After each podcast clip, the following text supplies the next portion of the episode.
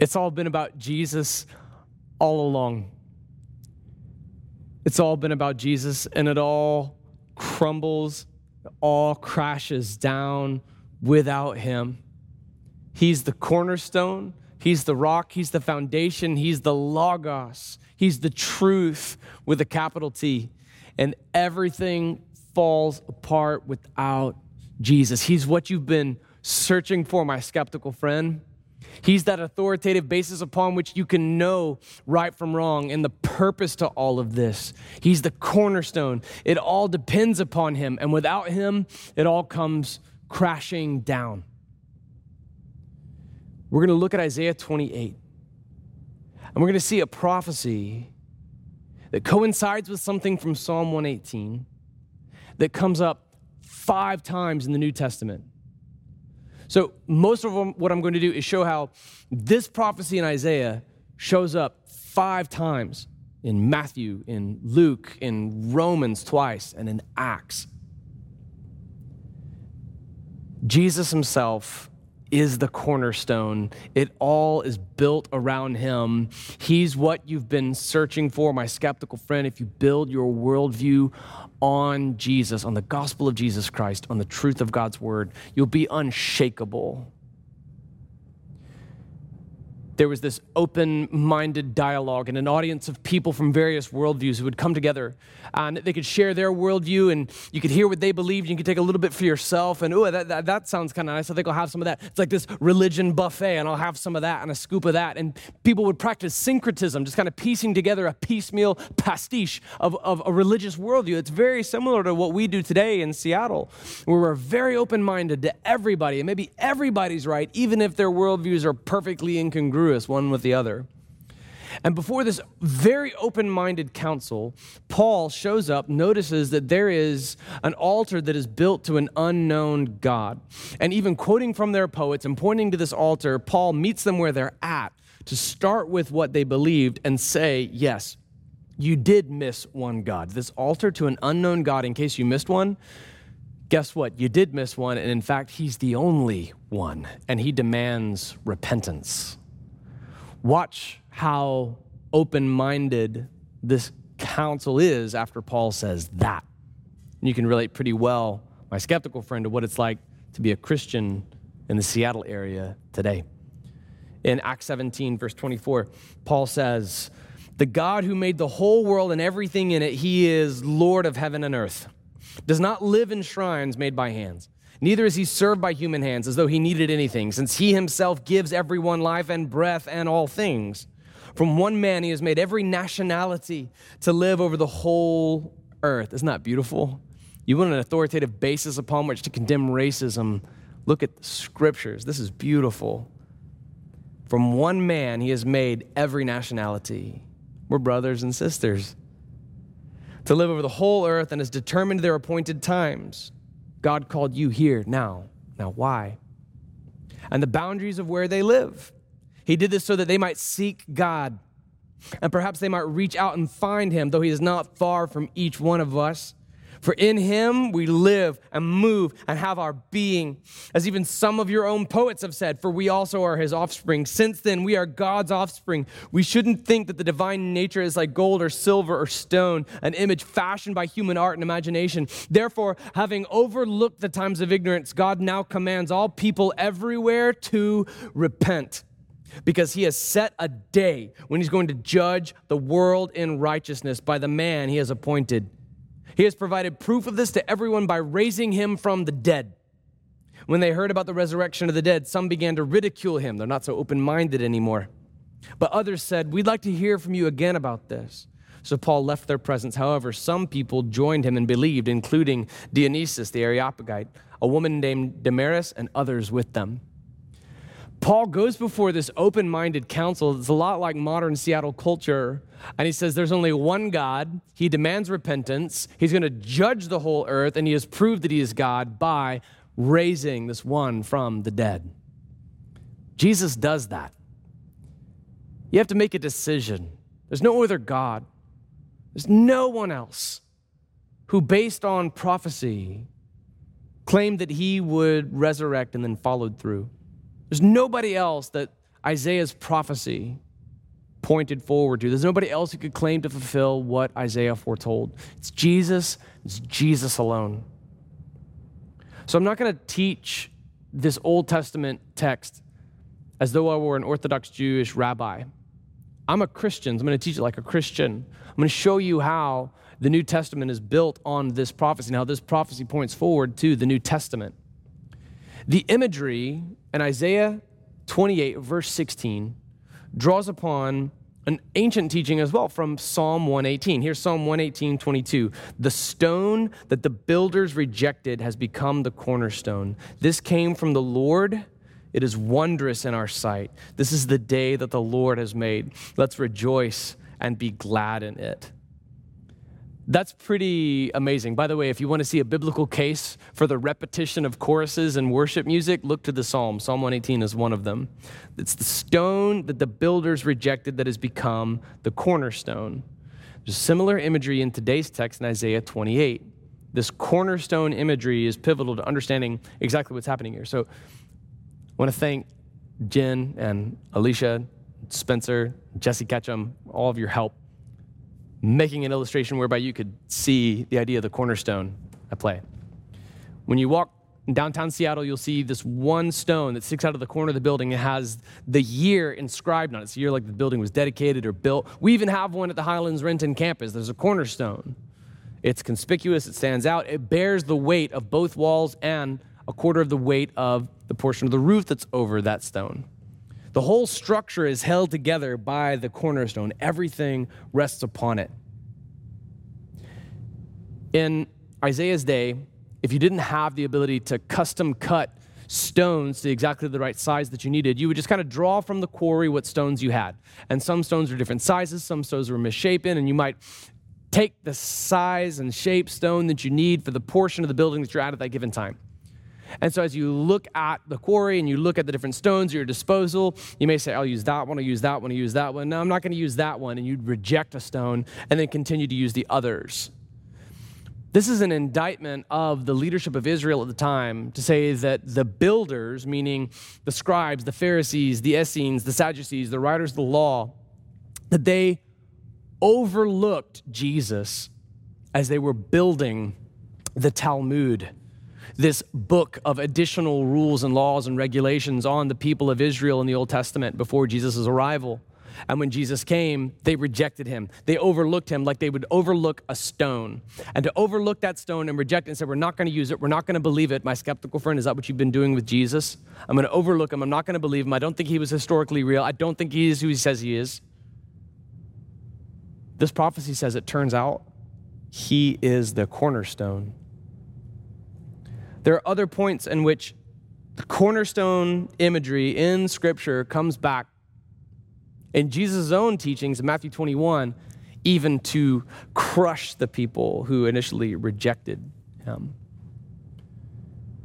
You can see that the weight of it all is built on him, and I see this as analogous to your worldview, especially if you, like the people at Mars Hill, where Paul was speaking in the book of Acts, have constructed your worldview from a little bit here and a little bit there. You know, I'll take this from Buddhism. This sounds a little bit nice from Islam, and I like this from, from Scientology and this teaching from this author, even though he disagrees with this teaching from this author, and the two of them were completely incongruous one with the other. And I'm going to piecemeal my worldview together with a little bit here and a little bit there. All of it falls apart without the cornerstone. And it reminds me of a friend of mine that I led to Christ. And as he came to see that Jesus is the cornerstone, he actually cursed, which I thought was funny. I'd been sparring with him for years on end, and, and finally he agreed to just go through the Gospel of John with me. See, he's a Gentile, meaning he's non Jewish. And so the Gospel of John is tailor made, to show Gentiles that Jesus is the Messiah, that Jesus is the Son of God, that Jesus is God. Matthew wrote his gospel to convince Jews that, that Yeshua is Messiah, that Jesus is the Messiah. That's why he starts his gospel off with Abraham. But John doesn't start off with Abraham. John was writing to a Gentile nation that had been previously conquered by Alexander the Great. Alexander the Great was a student of the teachings of Aristotle and Plato and Socrates, even being tutored himself, Alexander the Great was. Within Aristotelian views, all the universe is considered immortal. This friend of mine had taken to sort of a neo orthodoxy version of Aristotelian thought, reading the writings of Ayn Rand, who took Aristotle's view that all the matter of the universe is just immortal. It simply is. Richard Dawkins even once said this as well the universe simply is. This is a rearticulation of the Aristotelian view of the universe, that it just exists. It's just here. It's just always been here. That was kind of the mainstream of thought for a long time, even behind scientific thought. The, the, the thing that bugs you is that even immortal matter still demands a creator and an explanation. But then there was this young punk named Hubble with a telescope who discovered that the universe was expanding. And because it was expanding, it had to have at one point been closer together. This is actually the origin behind the Big Bang. Christians ought not view it quite as the enemy that we sometimes do. Because this discovery of Hubble's actually was elemental to Albert Einstein, the greatest mind in the world, moving from atheism to deism, saying famously, I see now the necessity for a beginning. But this friend of mine still held to Aristotelian views. The Aristotelian view was always searching for the logos, the basis, the origin of truth. It's as though we uncovered logic, see logos, but we don't know where it really came from. Because the default status of the universe really should be non existent, but we exist. We can't really account for where life came from. Miller and Urey electrified some amino acids and made tar mostly, but you know, we really can't explain how life came from non-life. Moreover, in this universe that ought not exist but does, and in these life forms that we inhabit that we can't account for, really, if we just inexplicably exploded into existence ex nihilo out of nothingness, there ought not be some sort of moral imperative that holds sway because there's no moral arbiter in such a universe. We're just one clump of stardust talking to another clump of stardust. We have no purpose or meaning, and ultimately, when you die, it's all over. You're annihilated, hence nihilism. There's no purpose to anything, there's no meaning to anything, and yet, and yet, deep down, my skeptical friend, you know that there's a purpose here. You know in the marrow of your bones that murder is morally wrong, but you can't account for how you know that. And when you get passionate about these things, and especially more than ever, when you begin to engage Christians in debate, you tip your cards, you show your hand. You're not really an atheist. You're forsaking nihilism. The only true atheists I've ever met are utterly apathetic. The most meaningless thing in the world is arguing with a stupid Christian.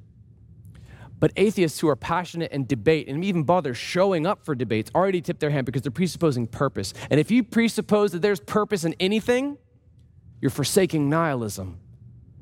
That cognitive dissonance, that incongruity between the way that you're acting and what you believe, the way that you'll borrow from Christianity, presupposing meaning and morality and authority, while then condemning Christianity, that's never going to go away. Nothing in this world is ever going to satisfy that except for Jesus.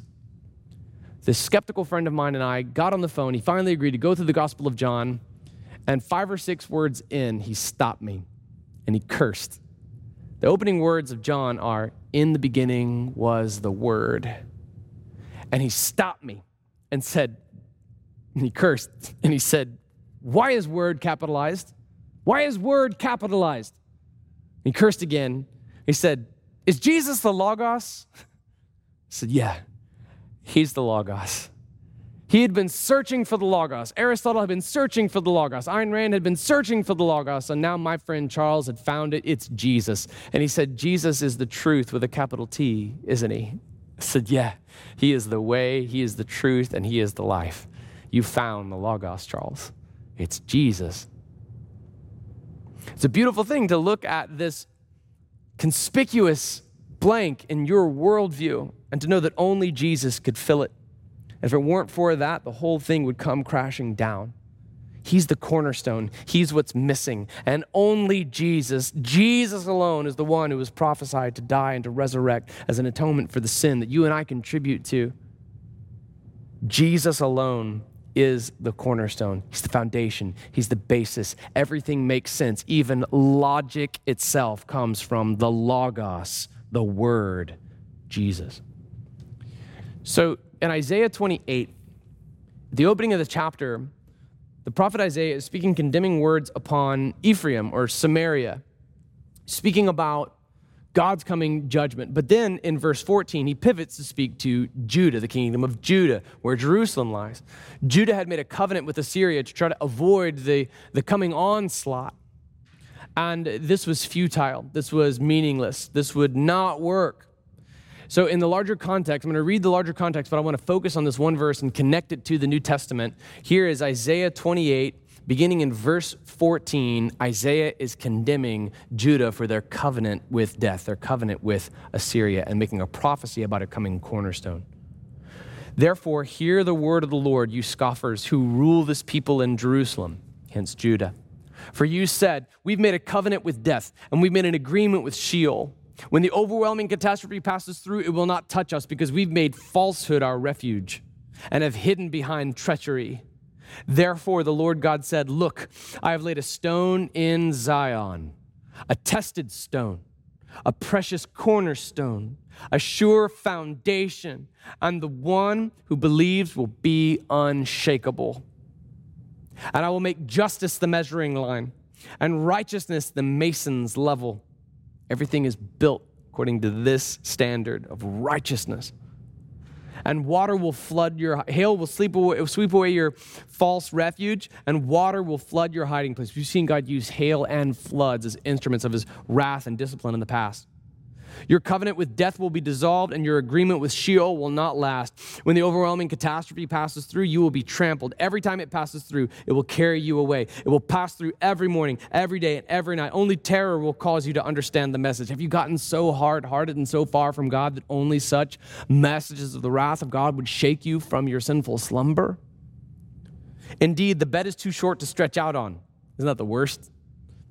And its cover is too small to wrap up in. Isn't that bad? This covering they made for themselves was inadequate. Nothing would hide them from the coming wrath of God manifest by the Assyrian army that approached. For the Lord will rise up as he did at Mount Perazim. This is 2 Samuel 5:20, where the Lord was likened to a mighty flood that engulfed David's enemies. He will rise in wrath as at the valley of Gibeon. That's in Joshua chapter 10, the day that God made the sun stand still.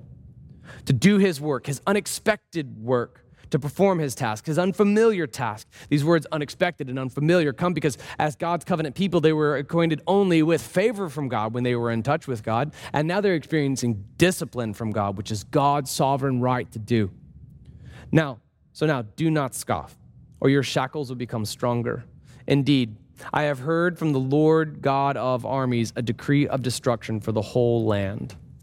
So I wanted you to see the pericope, the larger context, but I want to zoom in on verse 16 and show how this is fulfilled multiple times in the New Testament. Take a look at this diagram. You can see how it has roots in Psalm 118, 22 and 23. It's beautiful teaching about the stone that the builders rejected has become the cornerstone. It came from the Lord. It's beautiful in our sight. Now you see the same imagery come in today's text. Psalm, uh, Isaiah 28 16. Therefore, the Lord God said, Look, I have laid a stone in Zion, a tested stone, a precious cornerstone, a sure foundation. The one who believes will be unshakable. These teachings appear in Matthew 21, in Luke 20, both in teachings about the parable of the vineyard. In Romans 9 and in Romans 10. How many of you guys missed that when we studied Romans? This same teaching comes up in two adjacent chapters. And in Acts chapter 4. So here's home base. I want to visit these New Testament texts, and I want you to make Jesus the cornerstone of your life today. Let's look at these teachings of Jesus as a fulfillment of everything that the law and the prophets foretold, that Jesus himself would posit himself as the fulfillment of this teaching. It's not just me who's looking at a connection between Isaiah and what the New Testament says, it was Jesus himself who claimed to be this New Testament fulfillment of an Old Testament promise. Luke 24, 36, the resurrected Jesus is going to talk with some of his people shortly after the crucifixion. This is three days later. As they were saying these things, he himself stood in their midst. He said to them, Peace to you. But they were startled and terrified, and they thought they were seeing a ghost. Just watch what Jesus does in a little bit to prove he's not a ghost. Why are you troubled? He asked them. And why do doubts arise in your hearts? He knows about your doubts, my skeptical friend. He knows about it. Listen to the way he spoke to his people. Look at my hands and my feet, that it is I myself. Touch me, because a ghost does not have flesh and bones, as you can see. Having said this, he showed them his hands and his feet. But while they were still amazed and in disbelief because of their joy, he asked them, Do you have anything here to eat? So they gave him a piece of broiled fish, and he took it and ate it in their presence. He's proving he's not a ghost. They've also come full circle, full circle because the first time that he saw them, they were fishing, weren't they? And now he's eating broiled fish with them to prove he's not a ghost, that he's real, flesh and bone, resurrected. He told them, These are my words that I spoke to you while I was still with you, that everything written about me in the law of Moses, that's Genesis, Exodus, Leviticus, Numbers, and Deuteronomy, the prophets, that's Isaiah, the book we're in right now as a church, and the Psalms like Psalm 118 that we pointed to today, must be fulfilled. Then he opened their minds to understand the scriptures. He also said to them, This is what is written the Messiah will suffer and rise from the dead the third day, and repentance for, for, repentance for forgiveness of sins will be proclaimed in his name to all the nations. How cool is it that our nation didn't even exist when he said that? Beginning at Jerusalem. You are witnesses of these things. And look, I am sending you what my father promised. As for you, stay in the city until you are empowered from on high, foretelling of the Holy Spirit of God that we experience every time we worship at Highlands Community Church. So Jesus himself claimed that he was the fulfillment of the law, the prophets, the Psalms. So I'm not taking creative liberties here when I say this. Take a look at Acts chapter 4 for one of the five references to this teaching of Jesus as the cornerstone. While they were speaking to the people, the priests, the captain of the temple police, and the Sadducees confronted them because they were annoyed that they were teaching the people and proclaiming Jesus and Jesus the resurrection of the dead. So they seized them and took them into custody until the next day, since it was already evening. But many of those who heard the message believed, and the number of the men came to about 5,000. So just imagine how big the whole crowd was.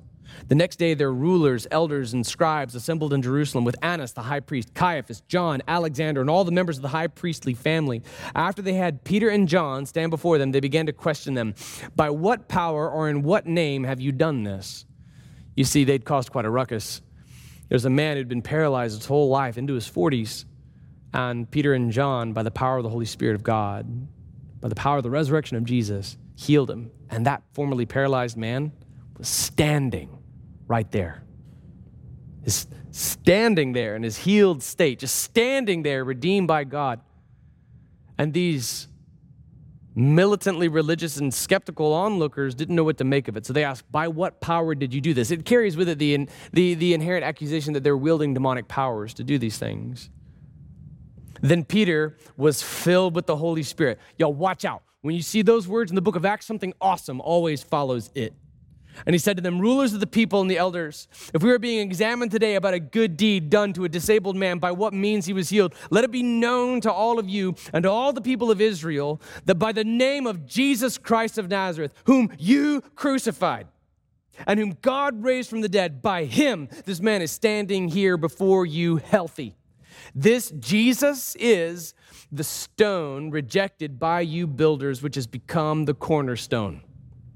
There is salvation in no one else, for there is no other name under heaven given to people by which we must be saved. Peter, that's very politically incorrect. It's very offensive, Peter. Tone it down. Be open minded. This is the Holy Spirit speaking through Peter. All right, listen, Christians, I've been blessed by God to have a front row seat to see the Holy Spirit convert people from various worldviews. I've seen spiritists in the Amazon converted to salvation in Christ. I've seen Satan worshipers give their lives to Christ. I've seen Buddhists give their lives to Christ. I've seen Mormons come to true faith in the true Christ. I've seen multiple mills and atheists give their lives to Christ. And I've never led any one of them to Christ by watering down the gospel and trying not to offend them. What Peter just spoke, Peter of all people, what he just spoke by the power of the Holy Spirit that had seized him in that moment is God's own version of the gospel. So, who are we to water that down? Don't mitigate the gospel, don't try to make it less offensive. He just showed them that they're the ones who crucified Jesus. They rejected him, but he turns out to be the cornerstone. He turns out to be everything. It's like Paul at Mars Hill reminding people of the coming judgment of God, that he's the only one true God. He goes on to say, There is salvation in no one else. He's not open minded about this. For there is no other name under heaven given to people by which we must be saved. He alone is the cornerstone. Do you see the singular nature of the cornerstone? It's not cornerstones. He is the cornerstone. You're the builders, you rejected him, but he has become the cornerstone. You turned your back on him, but it turns out he's everything. My skeptical friend, don't stand in judgment before God having rejected Jesus only to see that he's been the cornerstone all along. Heed Peter's warning to the religious leaders of his day while I share it with you today. Look at Romans 9. The same teaching shows up in Romans 9. What should we say then? Gentiles who did not pursue righteousness have obtained righteousness, namely the righteousness that comes from faith. But Israel, pursuing the law of righteousness, has not achieved righteousness of the law. Why is that? Because they did not pursue it by faith, but as if it were by works. They stumbled over the stumbling stone, as it is written Look, I'm putting a stone in Zion to stumble over, and a rock to trip over, and the one who believes on him will not be put to shame. There it is, today's text in Romans 9. Brothers and sisters, my heart's desire and prayer to God concerning them is for their salvation, talking about Israel. I can testify about them that they have zeal for God, but not according to knowledge. Since they are ignorant of the righteousness of God and attempted to establish their own righteousness, they have not submitted to God's righteousness. For Christ is the end of the law for righteousness to everyone who believes. Israel's stumbling was over their own attempts to make themselves look righteous. They rejected the cornerstone and built up a legalistic culture, rejecting the stone that turns out to be the cornerstone. They rejected Jesus, but it turns out he's everything. This is similar to something that has seized our culture today. It's called virtue signaling. Virtue signaling today is the legalism of the Pharisees then. This idea that you have to show how woke you are, show what a good person you are. I'll bet that if I scroll back through your social media timeline 10 years ago, whatever you were doing, my woke friend at the time, you were championing whatever causes you were told to champion at the time. And some of those are directly incongruous and directly contradictory with what you're championing today, trying to show how enlightened you are, show how woke you are, show how compassionate you are, show what a good person you are. You're trying to fill that vacuum in your soul because you know that you need a savior and you're trying to be your own savior. You're caught in the same trap as the legalist. You're stumbling over the same stumbling stone. You think that by showing how good you are, you could save yourself, but you can't. You never will. Only Jesus can save you. Legalism makes much of the self and little of God. It does nothing to solve the actual problem, and it is never satiated. It is never satisfied. You will never be done virtue signaling, and you will feel just as empty at the end of your days. Would you instead confess your own depravity, confess your own sin, instead of broadcasting how virtuous and righteous you are? Confess to God that Jesus is Lord and you're not, and be saved. Be saved, be redeemed. Have your whole worldview built on the cornerstone of Jesus and stop tripping over him to try to make yourself look like a good person. Here it is in Romans 10. If you confess with your mouth Jesus is Lord and believe in your heart that God raised him from the dead, you will be saved. I think I've heard that one before. One believes with the heart, resulting in righteousness, and one confesses with the mouth, resulting in salvation. For the scripture says, everyone who believes on him will not be put to shame. This is referring to Isaiah 28. Since there is no distinction between Jew and Greek, because the same Lord of all richly blesses all who call on him, for everyone who calls on the name of the Lord will be saved. This same teaching from Isaiah 28 shows up in Romans 9 and Romans 10, just a few verses later. It's used in the Gospels to teach as well from the same metaphor that we actually saw at first in Song of Songs and now again in Isaiah 5. It uh, also appears in the Gospels in Matthew 21 and Luke 20. The metaphor is that God looks at Israel like it is his vineyard. That vineyard has not borne good fruit, and so it is God's prerogative as the vineyard owner, owner to chop it down and start something new. He'll preserve a remnant within it, but now other farmers will come in. This is a reference to the Gentiles. You see, in the Old Testament, salvation came from adherence to the law of God, which proved your faith in the coming Messiah. The righteousness that came about through Moses said, The man who does these things will live by them. And this is adherence to the Old Testament law, which proved your faith in the Messiah to come. And now, righteousness that comes from faith is a proclamation that Jesus is Lord. Now, everyone who calls on the name of the Lord will be saved. So it's never been about an ethnocentric Israel, it's always been about all nations. And now, everyone can call upon God and be saved as a result. Paul was grieved for his own people Israel because he knew that they had zeal, but were, their zeal was pointed in the wrong direction. I admire you, my virtue signaling legalist friend, because you you do want to do the right thing, but your zeal lacks knowledge. Rather, would you confess sin? Would you confess that Jesus is Lord? Would you surrender to Him, be filled with the Holy Spirit of God, and let repentance of sin be evidence of your conversion? So that instead of virtue signaling and how great a person you are, you would freely confess the sin that you have, and that in your weakness, the strength of God would be made known all the greater. He's the cornerstone, He's the foundation, He's the basis for all of it. So, in these later parables, in which Jesus takes the same theme, introduced in Song of Songs, reiterated in Isaiah 5, now in his parables, he refers to Israel as the vineyard. Listen to uh, Matthew 21. Listen to another parable. There was a landowner who planted a vineyard, put a fence around it, dug a wine press in it, and built a watchtower. He leased it to tenant farmers and went away. When the time came to harvest fruit, he sent his servants to the farmers to collect his fruit. The farmers took his servants, beat one, killed another, and stoned a third. This is in reference to some of the generations of prophets that God would send to Israel, and they would just kill them. Again, he sent other servants, more than the first group, and they did the same to them. Finally, he sent his son to them. They will respect my son, he said. But when the tenant farmers saw the son, they said to each other, This is the heir. Come, let's kill him and take his inheritance. So they seized him, threw him out of the vineyard, and killed him. Therefore, when the owner of the vineyard comes, what will he do to those farmers? And the Pharisees just fall right into it. He will completely destroy those terrible men, they told him, and lease his vineyard to other farmers who will give him his fruit at the harvest. Jesus said to them, Have you never read in the scriptures? The stone that the builders rejected has become the cornerstone. This is what the Lord has done, and it is wonderful in our eyes. Therefore, I tell you, the kingdom of God will be taken away from you and given to a people producing its fruit. Whoever falls on this stone will be broken to pieces, but on whomever it falls, it will shatter him. When the chief priests and the Pharisees heard his parables, they knew he was speaking about them. Although they were looking for a way to arrest him, they feared the crowds because the people regarded him as a prophet. That's the ultimate, like, hey moment when you realize that for three years, this dude has been talking about you, but in parables, and you didn't have ears to hear, so you couldn't hear what the Spirit was saying. You see, early on in his ministry, Jesus would disappear into the crowd. But now, toward the end of his ministry, in Matthew 21, when he, he again refers to the Psalm 118 cornerstone, he again refers to the Isaiah 28 cornerstone image in the same parable of the vineyard in Luke chapter 20. At this point, he's being more overt. He's actively incurring his own coming crucifixion, knowing that it's a fulfillment of prophecy, knowing even that their hardness of heart was a fulfillment of prophecy. Prophecy, in fact, that comes from the book we're studying right now, the book of Isaiah. Therefore, the Lord God said, Look, I have laid a stone in Zion, a tested stone.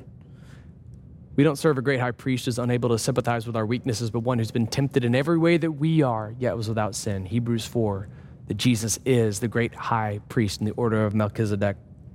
A precious cornerstone. This is my son in whom I am well pleased. A sure foundation. He's the Logos that you've been searching for. The one who believes will be unshakable. In Jesus' name, would you become unshakable today, not by your own strength, but because of the cornerstone of Jesus now at the epicenter of your life? I know that you're searching for truth. I know that you're craving to be enlightened. You want to look virtuous. I know that you look at a universe that somehow exists inexplicably that we are alive when we can't possibly be, but that there's this morality that pervades everything. You can't explain where that comes from. And when you think about what happens after you die, it scares you. That's why you're unwilling to follow through. You know that there's meaning here. You know that there's purpose to all this. You know that there's something transcendent, an arbiter, but your sin causes you to suppress that truth because of wickedness. In your heart of hearts, your whole life, you've always known the eternal nature nature, the divine nature of God. He's always been there, looming in the corner. He created you, He loves you. You sense His justice, it, it bears its fingerprints all over the universe, and you know He's there. You're afraid to answer to Him. And so you try to construct a worldview of conflicting ideas. You'll even borrow from Christianity while condemning Christianity. And the result is this hodgepodge that's not sustainable. You cannot, you cannot march your futile trek toward eternity without trusting in Jesus as the cornerstone. You cannot put together a pastiche of conflicting ideas. You cannot have a worldview that is coherent without accounting for where the world came from and where the world is going and what a moral authority is authoritative. You know, you know that without Jesus, without the Logos, the origin of logic itself, that the whole worldview crumbles. He's the cornerstone, everything rests upon him. When you take your worldview and the way that you interpret things and your sense of morality and you take out the cornerstone, you take out Jesus, everything crashes down. He's the cornerstone. He's the truth. He's the word. He's the Savior. He's the Prince of Peace. He's the everlasting God. He's the one who created him. In him we live and move and have our being. And before him, every one of us will stand. I pray that you see him that day not as your judge, but as your Savior. That you would stand before God the Father imputed with his righteousness. He is where everything came from. In the beginning was the Word, the Logos, the cornerstone and everything, everything comes from Him. Everything is going back to Him. So would you not be crushed by the cornerstone? Would you not trip over the cornerstone? Stop tripping over Jesus. Place your faith in Him right now as the Holy Spirit of God draws upon your heart. Pray with me. He's the cornerstone, He's everything. He loves you, and that's Him drawing on your heart. God, I believe that you love the world so much that you gave your one and only Son, that I I would not die but have everlasting life if I believe in him. I believe in him. I believe that Jesus is the cornerstone. I confess, God, that I have sinned and I've fallen short of the glory of God. I'm tired of virtue signaling. I'm ready to confess instead. And I confess that the wages of that sin is death, but the gift of God is eternal life in Christ Jesus. I believe you, Jesus, that you are the way, the truth, the life, the cornerstone. And there's no way I can come to God the Father except through you, Jesus. So, right here and now, filled with the Holy Spirit of God, I confess with my mouth, Jesus is Lord. Highlands Community Church, would you say Jesus is Lord? Say it. Jesus is Lord.